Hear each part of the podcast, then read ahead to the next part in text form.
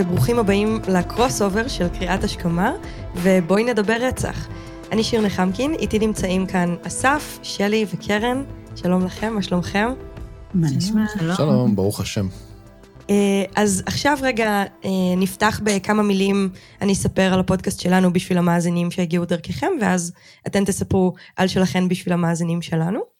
אה, אז נגיד שקריאת השכמה זה פודקאסט סוציאליסטי שמנסה לעשות ניתוח מעמדי של מה שקורה לנו ביום-יום. יש לנו כל שבוע שלושה פרקים קצרים של חמש דקות, ופרק אחד ארוך של 45 דקות עד 50, שזה אחד מהם לדוגמה. אה, אנחנו עומדים כרגע על 160 מנויים, אה, שמשלמים באופן חודשי אה, ומקבלים תכני בונוס אקסקלוסיביים. וזהו, כזה על רגל אחת. מה איתכן? מה זה בואי נדבר רצח? אז בואי נדבר רצח הוא פודקאסט קזואלי על פשע אמיתי. אנחנו נפגשות כל שבוע כבר ארבע וחצי שנים ומדברות על אה, רצח, רצח סדרתי או סתם אה, דברים כיפיים אחרים מתחום הפשע. אה, וזהו, קרן? לא, סיכמת את זה נראה לי קצר וקולע. קצר וקולע. אה, אז באווירת המקרי רצח המזעזעים מצד אחד והניתוח הסוציאליסטי מהצד השני, אנחנו חיפשנו נקודת השקה בין אה, שני הפודקאסטים ומצאנו אותו, מצאנו אותה רחוק אה, בקונגו, שהיא מדינה שאולי הרבה מכם, המאזינים, המאזינות, לא מכירים, או את ההיסטוריה שלה, את הרקע שלה וכולי, וזה הגיוני, אבל מסתבר שהיא די גדולה, בעצם קונגו עצמה היא בגודל של כל מערב אירופה ביחד, כמדינה אחת היא המדינה ה-12 בגודלה בעולם, וחיים שם 90 מיליון בני אדם, אה, שזה גם המדינה ה-16 הכי מאוכלסת בעולם. אה, וכדי להגיע למקרה שעליו נדבר היום, צריך לקחת קצת אחורה ולהגיד כמה מילים על ההיסטוריה של קונגו, ועל איך בדיוק קונגו נוצרה בכלל כמו שהיא היום. אה, וכמו הרבה מקומות בעולם השלישי או בדרום, אז כדי להבין את ההיסטוריה שלהם צריך בעצם להתחיל באירופה, במקרה שלנו בבלגיה. אה, ובלגיה באופן מעניין נוצרה רק ב-1830. עד 1830 לא ממש היה דבר כזה בלגיה, זו הייתה נסיכות קטנה בהולנד, שבאחת המלחמות הנסיך שם קיבל מעט יותר כוח והפך את עצמו למלך אה, של ממלכה קטנה. וזה קורה ב-1830, ב-35 נולד לו תינוק. למלך הראשון קוראים לאופולד, באופן טבעי הוא קורא אה, למלך לעתיד לאופולד השני. אה, ולאופולד השני הופך למלך בעצמו של בלגיה ב-1865. וכשהוא הופך למלך, אה, יש לו קצת רגשי נחיתות מול המלכים האחרים בשכונה. לכל מלך באירופה יש קולוניות יפות ומפוארות, הוא יכול אה, לנצל אנשים בהודו, או בדרום אמריקה או בדרום אפריקה. אה, וזה מגדיל את ההון החברתי שלו בתוך אה, קבוצת המלכים, ולאופולד השני מלך קצת מסכן, כי הממלכה שלו היא לא ממש אמיתית, במובן ההיסטורי של ממלכה אירופאית, וכשהוא הופך למלך ב-65 הוא כותב הצהרה לאומה לגבי מה הוא רוצה לעשות עם בלגיה, אז הוא רוצה שבלגיה תהיה מדינה מפוארת, חזקה, שוויונית, מפותחת וכולי, ו... כבר בהצהרה הזאת הוא אומר שיהיו לה הרבה קולוניות. הוא מבין מה מגניב בשכונה, מה לכולם יש, הוא לא יכול להיות היחיד בלי. זהו, שהעניין הוא שהוא קצת אה, מצטרף מאוחר לאופנה הזו, כי מי שיודע, אז רוב התהליך של הקולוניזציה, של ההשתלטות של המערב על אה, מדינות במזרח ובדרום אמריקה, קורה נגיד מהמאה ה-16 עד למאה ה-19, אמ, ויש יחסית מעט שטחים שנשארו בלתי בלתי מוצהרים, כאילו שאף מדינה אירופאית עוד לא החליטה שהם שייכים לה. אמ, ויותר מזה, הוא גם מפספס את האופנה כי הוא לא מלך כמו שמלך אה, ספרד או מלך צרפת היה לפני המהפכה הצרפתית, מלך כזה שיכול לעשות כל מה שהוא רוצה, אלא בלגיה מוקמת כבר אחרי המהפכה הצרפתית כמין מונרכיה חוקתית. זה אומר שהיא קצת יותר מזכירה את אנגליה של היום. יש מלך ויש לו תפקיד חשוב כריבון, אבל יש פרלמנט שבעצם שולט במדינה. הוא זה שמחליט על הצבא, מחליט על התקציב, והפרלמנט הזה דווקא לא מעוניין בקולוניות, כי בין השאר הם מבינים שהאינטרס הכלכלי שלהם הוא לא בהכרח נמצא אה, בדרום אסיה או באפריקה, הם רוצים להתמקד יותר במה שקורה בבלגיה, ובלגיה לא מדינה גדולה וחזקה, ככה שגם לא כל כך ברור איך היא תכבוש ואיך היא תנהל שטחים בעולם השלישי. אבל לאופולד שלנו, אדם רב תושייה, והוא לא מתייאש כל כך מהר. ב-66, שנה אחרי שהוא uh, נהיה מלך, הוא מנסה לקנות את הפיליפינים, אבל אה, מגלה שאין לו אשראי בשביל לעשות את זה, אה, ולכן לא מצליח לשלט על הפיליפינים. והיעד הבא שהוא שם על הכוונת שלו, אה, זה שטח גדול במרכז אפריקה שנקרא קונגו. וכדי להתחיל לחקור את האזור הזה, הוא מממן קודם כל משלחות של כל מיני מגלי ארצות, אני אומר את זה בגרשיים כפולים, שהולכים לבדוק, לרחח את השטח, איזה מין משאבים יש שם, איזה מין אנשים חיים שם, ומקים חברה ללא מטרות רווח, שקוראים לה ההתאחדות הבינלאומית למען אפריקה, שאמורה אה, לרכז את הפעילות הפילנטרופית ופעילות התרומה של אה, לאופולד השני הנדיב, שרוצה לעזור לאותו חבל ארץ קונגולזי. עכשיו, כמו שאמרתי, השטח הזה הוא לא לגמרי שייך עדיין לאף מדינה, ומה שקורה זה שב-84 מדינות אירופה נפגשות בוועידה, ועידת ברלין, שפשוט מתרחשת בברלין, והמטרה של הוועידה הזאת היא להסדיר אה, את התחרות בין המדינות השונות על משאבים באפריקה. להגיד מה שייך לבריטים, מה שייך לצרפתים, מה שייך לספרדים, אה, ושהמדינות לא יריבו אחת עם השנייה, ולאופולד יוזם בין השאר את הוועידה הזאתי, מתוך העמדה הפילנטרופית שלו כלפי אפריקה. אה, ואחת הדרישות שלו בתוך הוועידה אומר, אין בעיה, אנחנו לא נדרוש הרבה, אנחנו קטנים, אין לנו הרבה כוח, אבל אני כן רוצה שאת השטח הזה של קונגו, תשאירו לחברה שלי לנהל. ובעצם החברה הזאת מקבלת לא רק אה, זיכיון מהוועידה, אלא מבחינת החוק הבינלאומי, מבחינת מדינות אירופה, היא מקבלת ממש בעלות על קונגו. אה, ולאופולד השני הוא הבעלים היחידי של אותה חברה ללא מטרת רווח. ואז מה שקורה, וזה מאוד מאוד ייחודי בכלל בהיסטוריה של הקולוניאליזם, זה שקונגו לא נהיית קולוניה בלגית, היא לא שייכת לבלגיה, היא שייכת באופן פרטי ללאופולד השני. היא רכושו האישי, היא לא שייכת למדינה.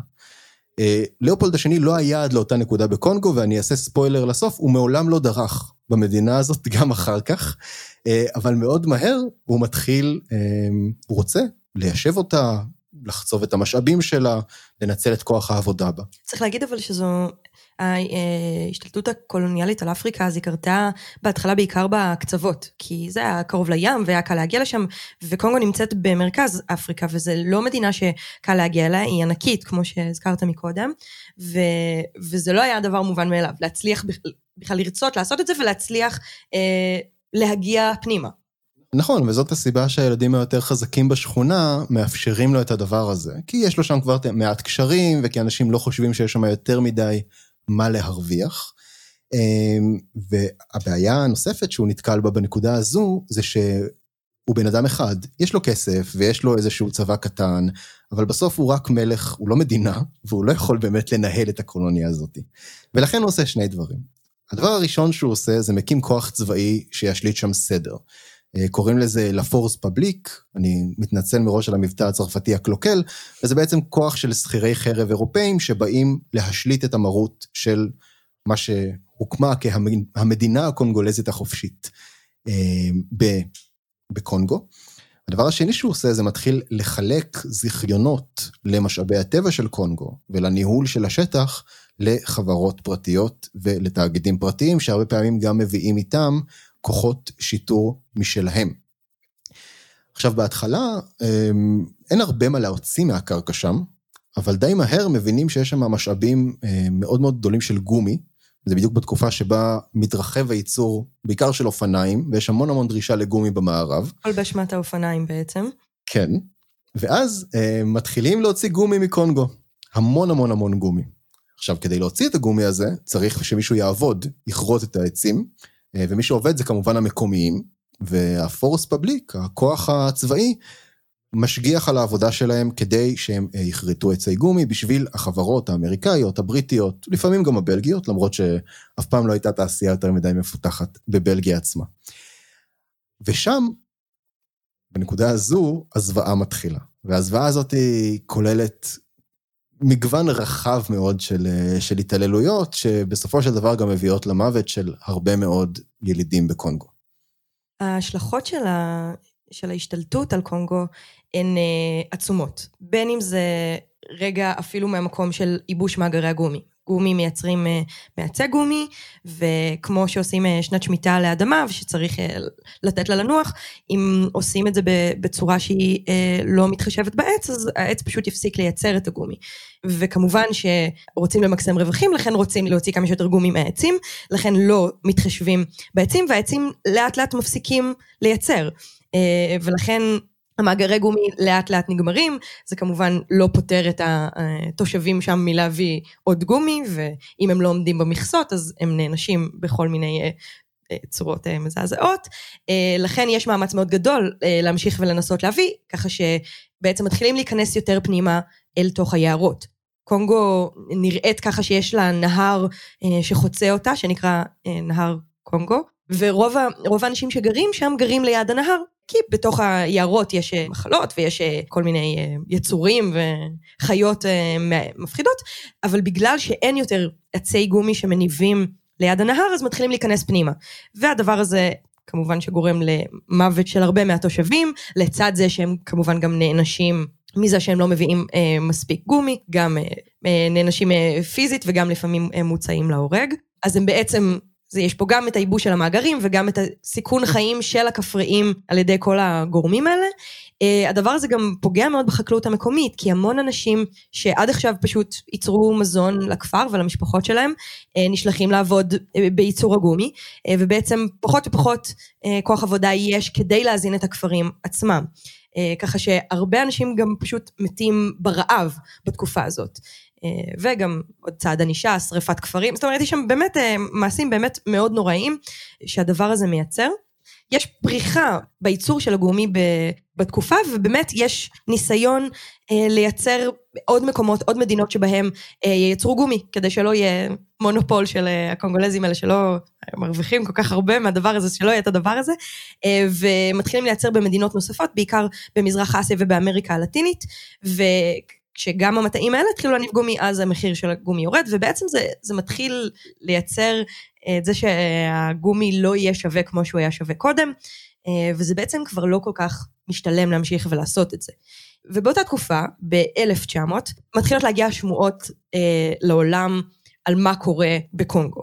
עכשיו, יכול להיות ש, אה, שנעשו שם דברים באמת מזעזעים יותר מבקולוניות אחרות, לא בטוח, אבל, אבל זה, מאוד, זה מאוד מתפרסם בעולם, והרבה אנשים מתחילים לצאת נגד המעשים שקורים שם, ביניהם אה, למשל אה, מרק טווין וארתור קונן דויל שכתב את שרלוק הולמס, וג'וזף קונרד שכתב את, ה, את לב המאפליה, שזה אולי אחד הספרים הכי מפורסמים על מה שקרה בקונגו, והדבר הזה מאוד מאוד מתפרסם ומתפוצץ. ובעצם מלך מחליט שמלחץ, אה, גם מלחץ של המעצמות האחרות באירופה, גם כנראה שזה פשוט כי זה לא כל כך רווחי לו יותר, אה, מחליט אה, לתת את קונגו... מתנה. לבלגים. מתנה, הבלגים קונים את קונגו מידי המלך ב-1908 ומתחילים להפעיל רגולציות שונות. המצב הופך להיות טוב יותר אני חושב שרק צריך להגיד פה את המספרים עד לנקודה הזו, כי זו התקופה הכי גרועה. אנחנו מדברים על הערכות שנעות בין חמישה לחמישה עשר מיליון מתים. נכון. משילוב של מחלות, רציחות מאורגנות ורעב. תוך 20 שנה, בין 85 ל-1905, אה, כשזה מוערך כ-50% מהאוכלוסייה. זאת אומרת, 50% כן. מהאוכלוסייה מתה בצורה ישירה או עקיפה אה, מההשתלטות של בלגיה, על, של מלך בלגיה על אה, קונגו. קשוח. בהחלט. וצריך להגיד אבל גם ש, שכל הביקורת שנעשית ברחבי העולם, אפשר להגיד, אה, איזה יופי, התפתחות אה, מוסרית, אה, הרוב אבל הביקורת נאמרת בתור זה קולוניאליזם רע. יש דרך טובה לעשות קולוניאליזם, זה לא ככה. כן, בכל זאת הגושפנקה שיש לבריטניה על הקולוניות שהיא מייצרת, זה שהיא, שהיא באה לשחרר את העבדות. כן, היא באה לשחרר את המקומיים ש... שמחזיקים בעבדים, והיא באה לשחרר אותם, שכמובן זה לא חוקי, אבל אה, להעביד אותם במצב שהוא קרוב כמעט לגמרי לעבדות, אז זה בסדר. כן, אנחנו, בהמשך גם אנחנו נגיד בדיוק כמה מרוויחים אה, תושבי קונגו בכללי, אבל, אבל זה בסדר. זאת אומרת, יש פה ביקורת שהיא, שהיא לא למהות עצמה, אלא למה שנקרא להאשים את הקיצוניים. אה, משני הצדדים, אנחנו לא רוצים לעשות קולוניאליזם רע, אלא קולוניאליזם בצורה מוסרית ונכונה.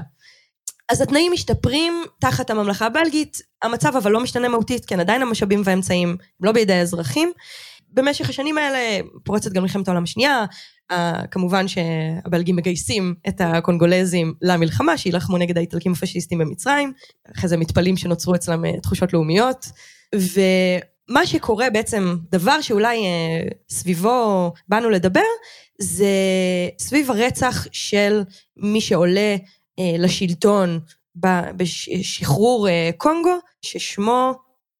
פטריס לוממבה. זהו שמו. נגיד עליו רגע כמה מילים, ואז אתן אה, נשמח שתספרו לנו בדיוק מה קרה שם במאורע הזה. נגיד שהוא נולד ב-1925, כשעוד אה, המדינה היא בשליטה של המלך, כבן למשפחה קתולית, עשה כל מיני עבודות של פקידות ברחבי המדינה, הוא היה פקיד בחברת מכרות, פקיד דואר, כשהמספרים, צריך להגיד שבאותה תקופה, היו 5,000 פקידים ברחבי המדינה, כששלושה מתוכם הם קונגולזים, כל השאר הם אה, אירופאים. ב-1955 הוא הצטרף למפלגה הליברלית של בלגיה, אה, ערך והפיץ את הספרות של המפלגה, ולא הרבה זמן אחר כך עזר בגיוס כספים לתנועה הלאומית הקונגולזית, שזה היה שמה של המפלגה, ה-MNC, מפלגה קונגולזית שמטרתה הייתה לשחרר את קונגו, וצריך גם להגיד, היא הייתה מפלגה אה, מרקסיסטית, זאת אומרת עם רצון להחזיר את השליטה לקונגולזים על משאבי הטבע שלהם. ב-1958 הוא הופך לנשיא של הארגון, המפלגה צוברת תמיכה ברחבי קונגו בלי קשר לתלות בקבוצה האתנית שאליה השתייכו אנשים. ב-59 הוא נעצר, הוא מואשם בהסתה למרי אזרחי, אפילו במחקר שעשיתי אפילו מצאתי אה, קטע קטן של מאמר מעיתון דבר משנות ה-50, שאומר שפרצו שם אה, מהומות, הם גם קראו לו פטריק, לא פטריס, לא יכלו, לא יכלו אה, להתמודד עם, ה, עם השם הזה. והמעצר שלו הוביל למהומות מאוד מאוד גדולות ברחבי המדינה וגם בעולם, של תנועה אנטי-קולוניאלית. על אף המעצר, המפלגה קיבלה רוב בבחירות פנימיות שהם ערכו בדצמבר, וב-1960 הבלגים חלק מוועדה שמוחלט בה על זה שהם הולכים לעזוב את אה, קונגו, תוך שישה חודשים, ובמאי נערכות בחירות, וה-MNC מנצחים ברוב קולות, ומומומבה נבחר לראש הממשלה.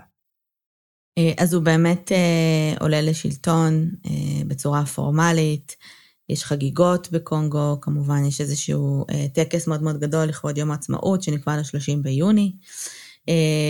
ביום העצמאות הוא בעצם, יש שני נאומים מאוד מאוד זכורים, הנאום הראשון הוא בעצם הנאום של מלך בלגיה, שנואם לכבוד העצמאות של קונגו, אבל בין השאר הוא מדבר הרבה על איזה יופי, אנחנו הבלגים החמודים והנחמדים, נתנו לכם עצמאות, אה, צריך לטפוח לנו על השכם, וכל הכבוד על כל מה שעשינו פה כל השנים האלה. אה, נתעלם מה, מהרצח וה, וההתעללות. אה, וזה נאום שקצת לא, לא כל כך מוצא חן בעיני אה, אה, פטריס. אה, כשהוא עולה לנאום, שאגב, חשוב להגיד שבעצם, כמובן מלך בלגיה היה שם, אבל היה שם גם הרבה הרבה גופים, גופי תקשורת, ובאמת מאוד מאוד ככה סיקרו את האירוע. וכשהוא uh, עולה לנאום, אז הוא נואם באמת נאום מאוד מאוד מתריס. הוא מדבר על זה שלמרות שאנחנו חוגגים היום, יחד עם בלגיה, שהיום הם בעצם מדינה שהם איתנו והכל בסדר, הוא לא מדבר עליהם בצורה יותר מדי נעימה, זאת אומרת, לא עכשיו המדינה הכי טובה בעולם, uh, אבל uh, קודם כל צריכה לזכור שבסוף העצמאות הזו, אה, הגיע אלינו נטו דרך לחימה ודרך חיים שאיבדנו, אה, וסוג של אה, מתריס, בסדר? לא, מת, לא מתריס אמנם לא, לא בראש שלו, חשוב לו כן שהאנשים שלו, שבסוף העם יזכור שהוא נלחם עבור העצמאות הזו ואף אחד לא נתן להם את זה במתנה.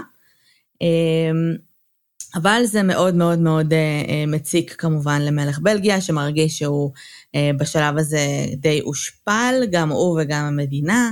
אה, גם גופי התקשורת אה, ברוב מדינות העולם אה, מסקרות את זה בצורה מאוד שלילית, את הנאום שלו.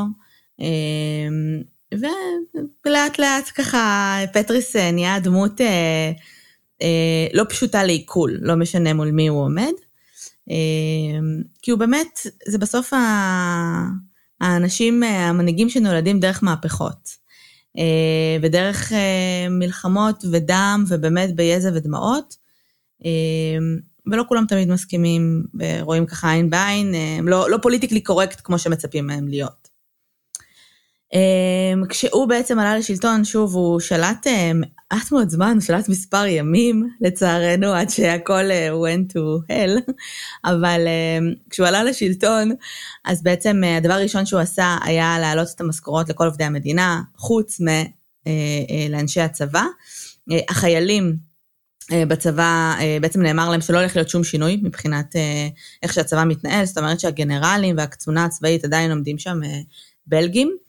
אה, זה גרם לאיזשהו מרמור מאוד מאוד גדול בקרב החיילים, שבעצם אה, עשו מהומות ונהיה שם בלאגן מאוד מאוד גדול, אה, הפיכות מאוד מאוד גדולות, אנשים ברחו בשלב מסוים מקונגו, בעיקר אירופאים, עד שבאמת הקצינים הבכירים של הצבא הודחו, הקצינים הבלגים בעצם, ובמקומם עלו לשלטון הצבאי לפחות קצינים אפריקאים.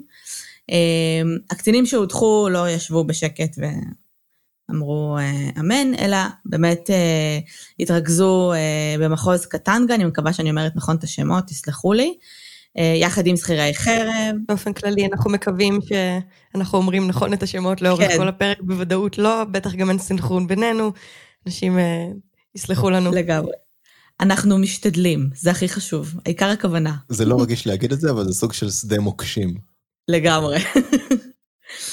אמ, אז הם בעצם מתרכזים באותו מחוז, גם עם שכירי חרב, עם כוחות אה, צבא בלגיים, אמ, וכורים בלגיים שלא רצו לאבד שליטה בכל מיני אה, אה, מקומות, כן, שאפשר איכשהו להוציא מהם כסף בקונגו.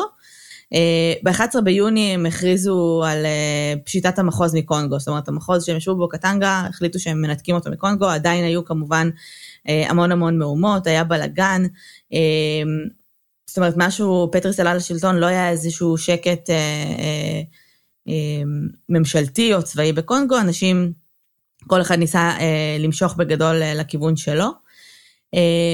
ובגלל שהאו"ם לא ממש ניסה להרגיע את המרד שם, אז ברית המועצות סוג של עזרו לפטריס, זאת אומרת, הוא ביקש מהם עזרה, ברית המועצות היו די בעדו, רוב הזמן, אה, הם עזרו לו עם מזון, עם נשק, אה, עם אה, כל מיני ערכות ככה של מגן דוד אדום נקרא לזה.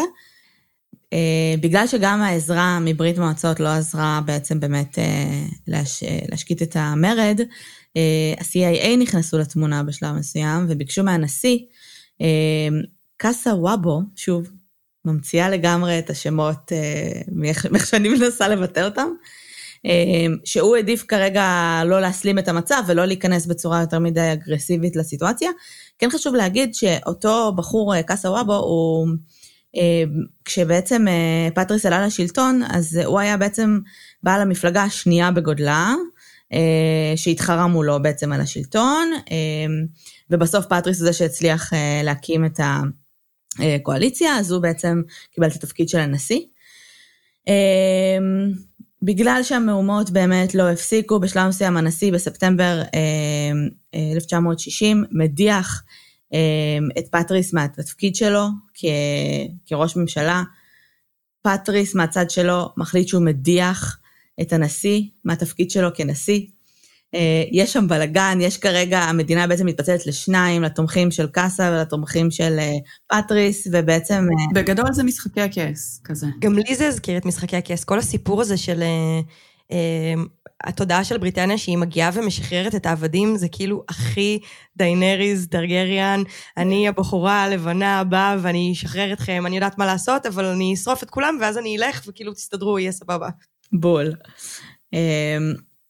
אז באמת יש כרגע שני מחנות מאוד מאוד גדולים, כל אחד מושך לצד שלו, פטריס וקאסה בעצם נלחמים על השלטון, אה, ואז בעצם הצבא נכנס לתמונה, גם באמצע ספטמבר, ואומרים, עזבו הכל, אנחנו עושים הפיכה צבאית, שניכם רבים, אנחנו ניקח את השלטון, מה שנקרא, אה, בראשות הגנרל ג'וסף מובוטו, אה, וכמובן ה-CIA היו גם מאחוריהם. אה, בסוג של תמכו בהפיכה הזו. אה, פטריס בשלב הזה שמו אותו במעצר בית, וסוג של אמרו לו, תקשיב, אתה במעצר בית אמנם, כי בוא, אתה, אתה עושה בלאגן, אבל האו"ם יהיה פה מחוץ לבית שלך, ויוודא שלא יקרה לך כלום, אנחנו בעדך, אנחנו לא רוצים שיתנגשו בך. אבל אין לך שום גישה לשום דבר. אתה יושב במעצר בית, אין לך גישה אה, לתקשורת, זאת אומרת, הוא מבחינת התומכים שלו, אף אחד לא יודע איפה פטריס, אין לו שום דרך אה, אה, לדבר, לתמוך בהם, והוא בעצם יוצא מכל הסיפור הפוליטי הזה, אה, ושמים אותו בצד, אה, וזה לא מוצא חן בעיניו, אז הוא מחליט שהוא בורח. אה, בורח מאותו מעצר בית, ומנסה להגיע בעצם לתומכים שלו, מנסה לבנות צבא משלו.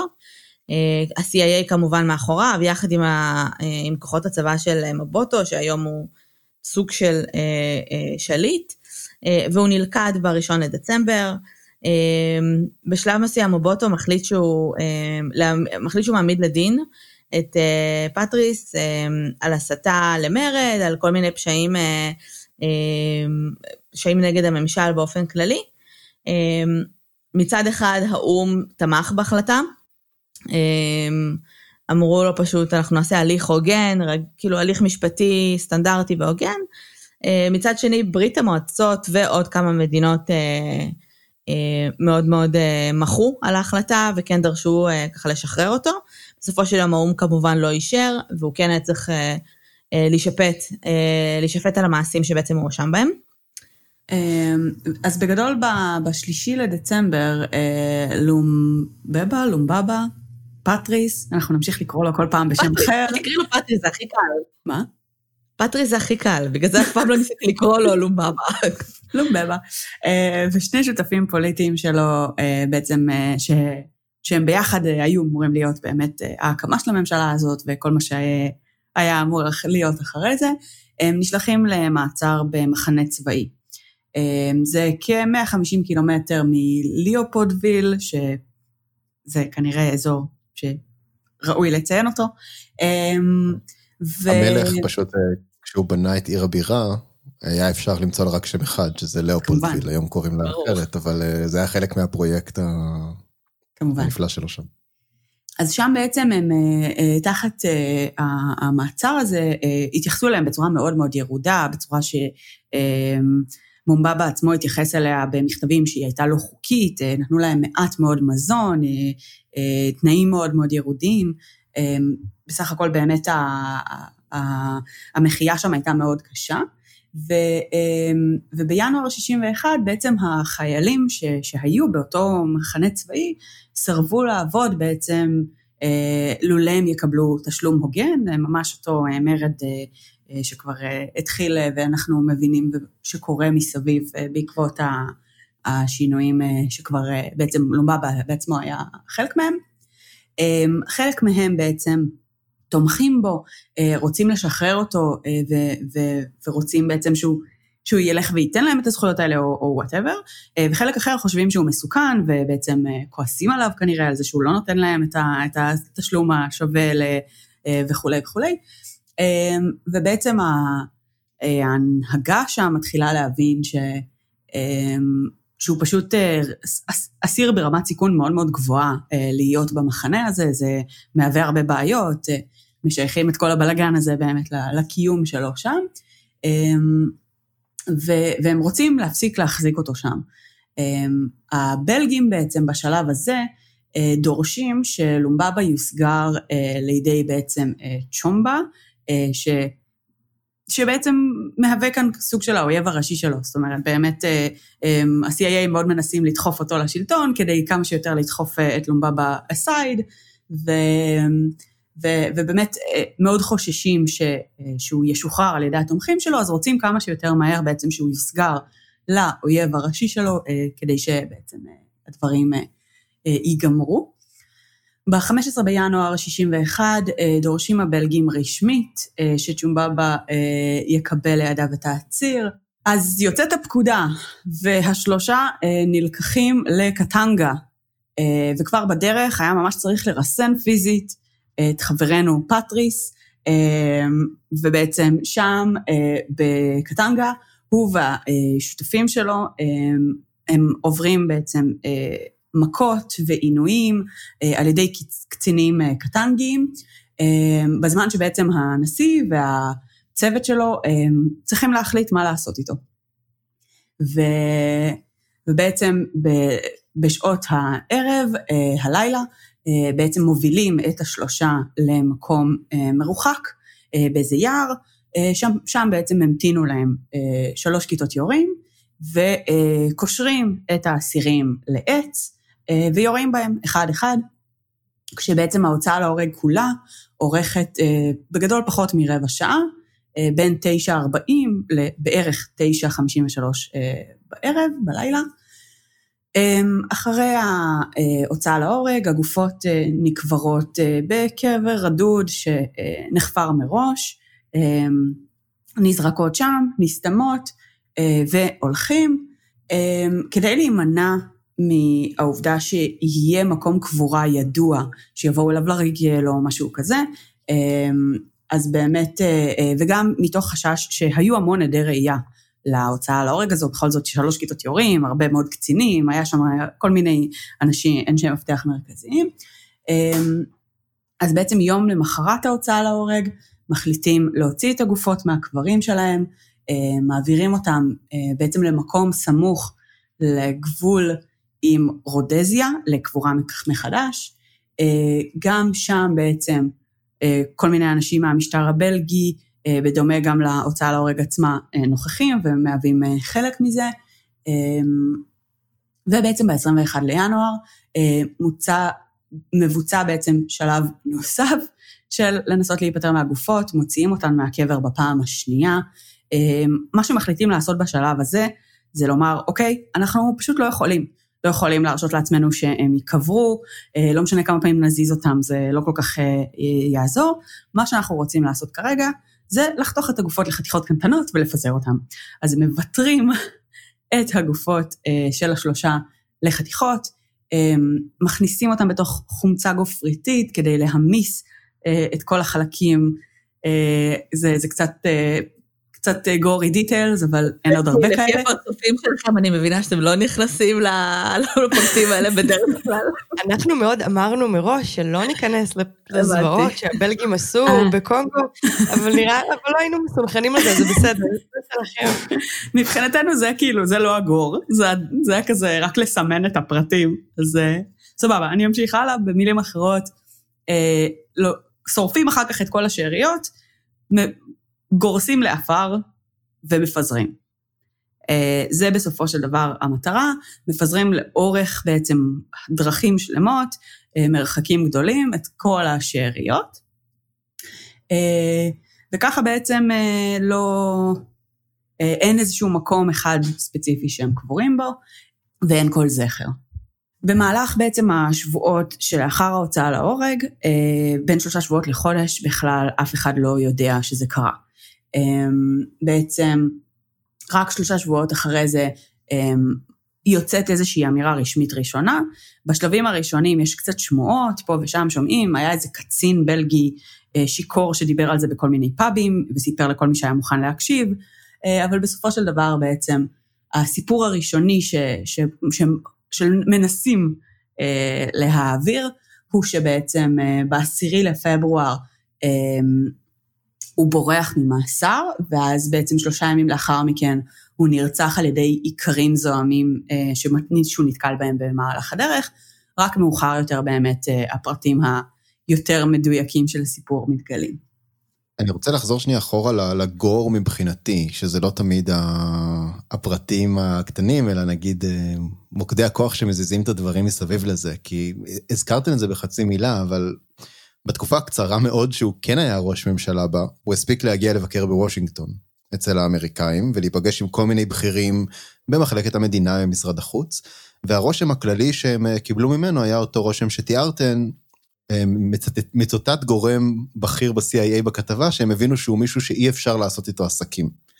אה, מה המשמעות שאי אפשר לעשות עסקים? שהוא לא הולך לתת לעסקים להתנהל כרגיל. עכשיו, כל, כל הסיבה שזה בכלל משנה לאמריקאים זה שכמובן החברות שקורות את משאבי הטבע של קונגו הן רבות מהן אמריקאיות, אם לא אז יש להם אינטרסים בארצות הברית. ואז מתקבלת החלטה בתוך ה-CIA לחסל אותו, להתנקש בו, והם מנסים בכל מיני דרכים לעשות את זה בתקופה שהוא במעצר בית, בתקופה, לאורך כל הסיפור הזה מסתובבים סוכני CIA ומנסים ממש להרוג אותו. וגם החיסול עצמו בסוף, אף פעם לא הצליחו לקבוע מה בדיוק הייתה מידת המעורבות של ה-CIA ושל המדינה הבלגית בחיסול שלו, אבל די ברור ששני הגורמים היו מעורבים מאוד. ואחת הדוגמאות לזה היא, אנחנו מקליטים היום בשנייה אחת, אנחנו ב-15 לחודש במציאות, אבל הפרק יוצא ב-22, וה-17, יום ראשון האחרון, הוא יום השנה לרצח, 60 שנה מאז 1961. ומה שמעניין זה שסוכני ה-CIA שהיו מעורבים בהעברה שלו והנחו שם את הסיטואציה, הבינו שהם נמצאים בבעיה ובלחץ של זמן, כי ב-20 בינואר הייתה השבעה של קנדי לנשיאות. קנדי בדיוק ניצח את היריב הרפובליקני שלו, ניקסון, ועמד להחליף את הנשיא הרפובליקני אייזנאוור. והם היו לחוצים שאולי קנדי יביא איתו איזושהי רוח חדשה של יחס לאזור הזה, טיפה יותר סובלנות, לוממבה אפילו לא היה בצד הקומוניסטי, הוא היה פשוט פתוח לאפשרות של שיתוף פעולה גם עם אה, ברית המועצות. אה, ואז, אה, כמו שהרבה פעמים קורה בחיסולים של ה-CIA, הם מה שנקרא מנקים את השולחן. מכל הדברים שהם מפחדים שאולי לא ייתנו להם לעשות אחרי חילופי השלטון. וממש שלושה ימים לפני שקנדי נכנס לתפקיד הנשיא, כל הדבר הבאמת מזעזע הזה שאתן מתארות קורה. ויש פה גם איזו כפילות מעניינת בין דברים שוויתרנו עליהם בחלק הראשון, של לתאר ממש את ההשחתות האיומות, את האונס ואת הביזה ש, שעוברים הכפריים, שהם לפעמים מזעזעים פשוט לשם הזעזוע, לבין הרצח הזה, שכאילו נשאלת השאלה למה צריך לרצוח את הגופה שלוש פעמים. אה, ובעיניי, בהרבה מובנים יש פה עניין של העברת מסר. כאילו, תראו מה קורה למי שאי אפשר לעשות איתו עסקים, גם למדינות אחרות, אבל גם כמובן לעם הקונגולזי. אבל מה הערך של זה אם, אם הפרטים האלה לא פורסמו? יש דברים שהם לא מפורסמים, אבל כולם יודעים אותם. כמו שבישראל יש כל מיני דברים שלא מפורסמים, אבל כולם יודעים מה בעצם קורה. Mm-hmm. זה כמו שארצות הברית לא פרסמה מה היא עשתה בעיראק, אבל כולנו יודעים, וכמו שלחלופין בברית המועצות היו גולאגים וזה לא היה מפורסם, אבל כולם ידעו כאילו מה קורה למי שעושה משהו נגד המשטר. אה, אז נראה לי זה קצת משחק כאילו תפקיד כזה, של איזושהי אלימות שהיא מתחת לפני השטח, אבל היא מחזיקה את הסיטואציה הפוליטית באופן שבו נוח למערב, במקרה הזה, להחזיק אותה. וזה גם באמת אה, מאוד עובד להם. זאת אומרת, אה, אחרי שהוא נרצח, במשך ארבע שנים עד 65 יש אה, חילופי שלטון מהירים והרבה חוסר יציבות, ואז מ-65 ועד בעצם 97 שולט מבוטו, מי שהיה היריב שלו לפני, בקונגו. זאת אומרת, הוא במשך 36 שנה שולט ב... אה, במדינה. אמ, ומומומבה היה ראש הממשלה הקונגולזי בעצם היחיד שנבחר בבחירות דמוקרטיות והוגנות במדינה. אה, והמוות שלו הוביל לשלטון דיקטטורי, מושחת, אה, מלחמות אזרחים עקובות מדם שנמשכות ברמות משתנות של אלימות עד היום. זאת אומרת, זה עבד. וצריך גם להגיד מילה על בלי להיכנס לה, להיסטוריה מאז, ששוב, זה, יש שם שורת פרטים מאוד מאוד מחרידה שאפשר להיכנס אליה, סתם להיזכר שמה שמיוחד בקונגו זה שכמו שגילו אותה ואז אה, מצאו את ה... גילו אותה, כן סליחה, אני מתנצל על השפה. הגיעו לשם האירופאים וגילו שיש שם גומי וזה יכול להכניס להם כסף. אה, כך מאז המשיכו לגלות את קיומם של מינרלים ומחצבים של הקונגולזים אולי נראו בתחילה אה, לא חשובים או לא מכניסים, אבל הם מאוד מאוד מאוד יקרים. כן, היום מעריכים אותם כ-25 טריליון דולר אה, אמריקאים, שחברות אה, זרות חוצבות, כשהמשכורת הממוצעת של אה, תושב קונגולזי היא פחות מ-400 דולר לשנה. הסכום הזה הוא הסכום של המחצבים שנמצאים מתחת לאדמה בקונגו כרגע. כלומר, מבחינת מה שיש שם, זו המדינה הכי עשירה בעולם. יותר עשירה מכל המדינות שיושבות על מאגרי נפט, יותר עשירה ממדינות שיש להן אה, זהב, שעדיין אה, חוצבים. יש שם כמובן גם זהב, גם יהלומים, כל מיני דברים שמכניסים אה, מכימיקלים שמשמשים להייטק ולייצור שבבים ודברים כאלה. אה, ובאמת 400, 400 דולר צריך להגיד לשנה, זו המשכורת, כאילו, לא, לא לחודש. קצת פחות. קצת פחות. אני חייבת רגע לשאול לגבי ה-CIA. CIA ממש טובים בלהעלים אנשים בצורה סולידית.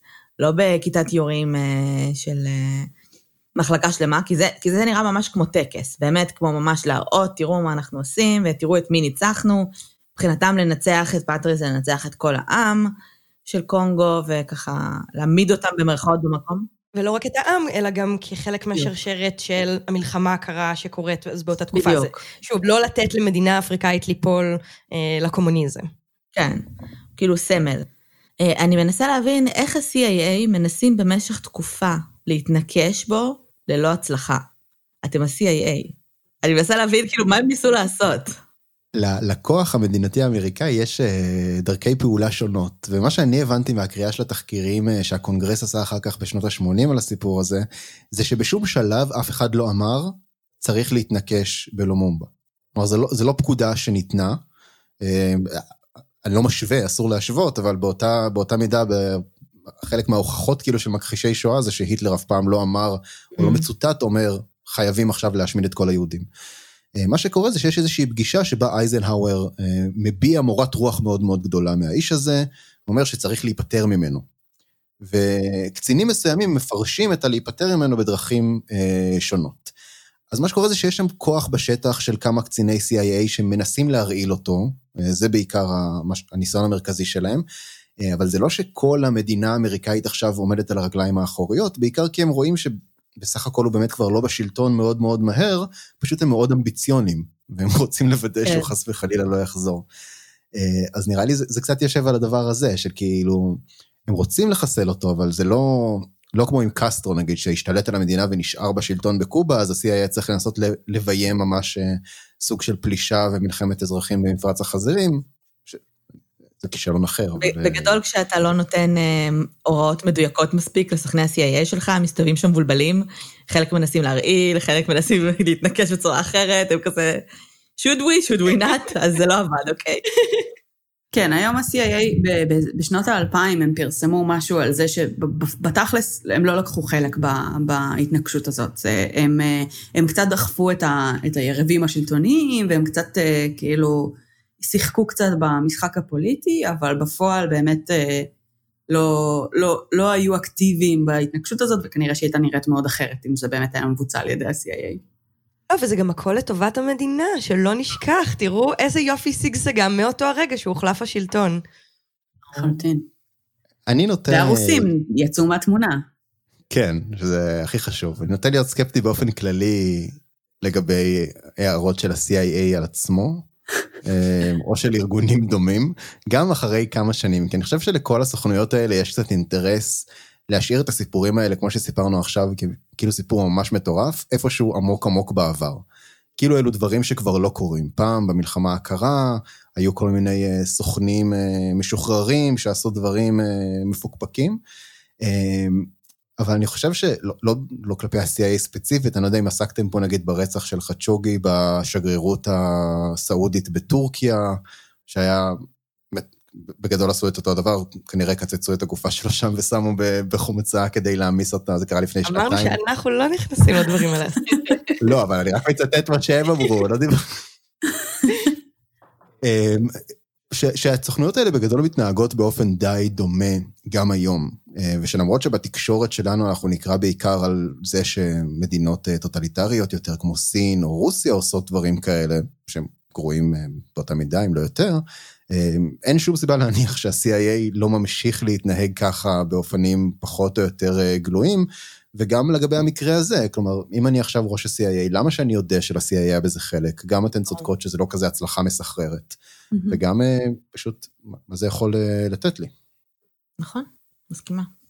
אני רוצה רק לציין את הקשר הישראלי הדל יחסית, אבל עדיין קיים, שיש שם, בכל זאת כדי שנהיה לוקאלים. לא, אי אפשר שתהיה מדינה שיקרה בה משהו כזה, ואנחנו לא נהיה מחוברים באיזושהי צורה כזו או אחרת. אה, הוא היה ידיד אמת שלנו, של ישראל, מובוטו, בקונגו. כן. בשנות ה-80 אה, ראש הממשלה שמיר, יחד עם שר הביטחון שרון, נוסעים לבקר בקונגו, אה, ובעקבות זה נוצר שיתוף פעולה שמסגרתו קצינים ישראלים מכשירים קצינים בצבא הקונגולזי. אה, סתם כדי להתבאס קצת גם עלינו, על חלקנו הקטן בתוך הסיפור הזה, ש, שלא מוציא אותנו בדיוק בצד הנכון של ההיסטוריה. אבל הדבר שמעניין בזה, בעיניי, זה, זה התפקיד של המדינה הקונגולזית בשנות ה-90 או ה-80, כשהבכירים הישראלים מגיעים לשם, והתפקיד שלה היום הוא יותר היעדר מדינה.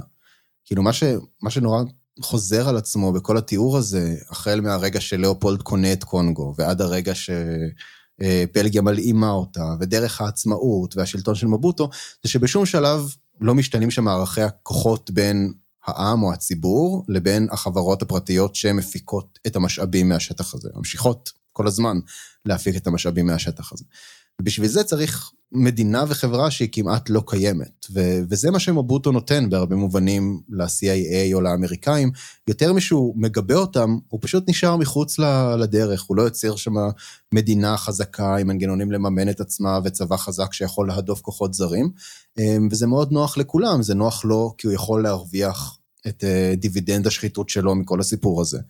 אה, וזה נכון למנהיגים של קונגו מאז, וזה כמובן נכון למערב. אמ, וזה מעניין כי דבר כזה בעיניי יכול לקרות רק במקום כמו קונגו או אפריקה, כשהאופן שבו מנצלים את האוכלוסייה זה לא כדי לייצר, כמו שעושים בסין או בפיליפינים או בתאילנד, אלא כדי פשוט לעבוד בפרך על משאבי הטבע, בחציבה של משאבים. כי כדי לייצר מפעלים ותעשייה, אפילו אם היא תעשייה טקסטיל או תעשייה מאוד מאוד פשוטה, חייבים לבנות מדינה. צריך כבישים, צריך איזושהי מערכת חינוך, לפחות בסיסית, צריך משטרה שתשמור על הסדר, צריך חוקים, בתי משפט. וזה לא שאין את כל הדברים האלה בקונגו, אבל הם הרבה פחות מפותחים, בין השאר בגלל שבשום שלב למשקיעים הקפיטליסטים שם לא היה אינטרס ביצירה של מדינה וחברה ואיזה שהם מוסדות שאחרי זה יוכלו להפוך טיפה את הסדר הזה, או טיפה להחזיר כוח לידיים הקונגולזיות. העובדה שזה מעניין ומדכא בעיניי, איך האופן שבו משהו התפתח באמצע המאה ה-19, מתוך אה, שילוב בין שגעונות פרטיים של אצילים אירופאים, לדינמיקות בין אה, מעצמות, להתרחבות הכללית של אירופה לאפריקה, משאיר עכשיו מדינה ענקית, ענקית, ממש עצומה, זה 90 מיליון אנשים שכל העושר האדיר שלהם פשוט לא שייך להם, אלא לאנשים שיושבים במדינות שהן הרבה הרבה יותר עשירות, רווחתיות, אה, מסודרות. אבל הקולוניאליזם נגמר, וזה מה שחשוב. כן, על הנייר. אה, יש לכם עוד אה, משהו להוסיף לקראת סיום? כן, אני רוצה לשאול את שאלת ה... מתי זה קרה שגילינו שגומי גדל על העצים? אני, אני פשוט, אני פשוט נורא נתקעתי בקטע הזה. כאילו, מה? אני גיליתי את זה בעבודה לפרק הזה. גם אני, מישהו מאיתנו לא. וכולם פשוט, וכולכם פשוט, הגע, כאילו, התנהגתם כאילו הכל בסדר לגבי זה? כאילו, זה נורמלי? אני חשבתי שזאת בדיחה עץ גומי. כאילו, שהיה כתוב כזה עץ גומי, אמרתי כזה, בדיחה. לא, זה עץ גומי. עץ גומי. וואט? תדעו לכם שיש גם עצי כסף. יש לממשלה עץ גדול שעליו היא מגדלת את הכסף שלנו. כן, אז זה, זה אחד הדברים ש, שגיליתי שהם מפתיעים. אני יותר מזה, גיליתי שאני לא יכול להגות את השמות של אף אחד מהמינרלים שחוצבים עכשיו בקונגו כדי להרוויח בהם כסף. זה בגלל שזה מינרלים בקונגו, זה ש... אם זה המינרלים באירופה, יכולנו להגיד אותם, הם היו נקראים פטריק או כאלה. כנראה. אני יכולה להגיד שממה שאני עשיתי בריסרצ' שלי, הבנתי שאחד המינרלים האלה הוא אה, מה שאפשר את פצצת האטום. נפלא. נכון, אני גם ראיתי את זה שנפלה על הירושימה ונגסקי, אז זה היה חומר מקונגו. נכון. בו זמנית הם גם תורמים... אה, אה, עצי גומי ופצצות אטום. עצי גומי וגם פצצות אטום. וגם נלחמים בפשיסטים האיטלקים במצרים. מדהים. מאוד מרשים. טוב, אז בנימה זו...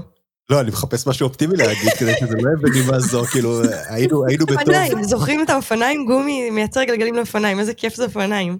אני לא יודעת לרכב על אופניים. וואי, שלי, את מבאסת, הם מנסים לסיים בנימה אופטימית. אנחנו נסיים בטון מדכא, סתם.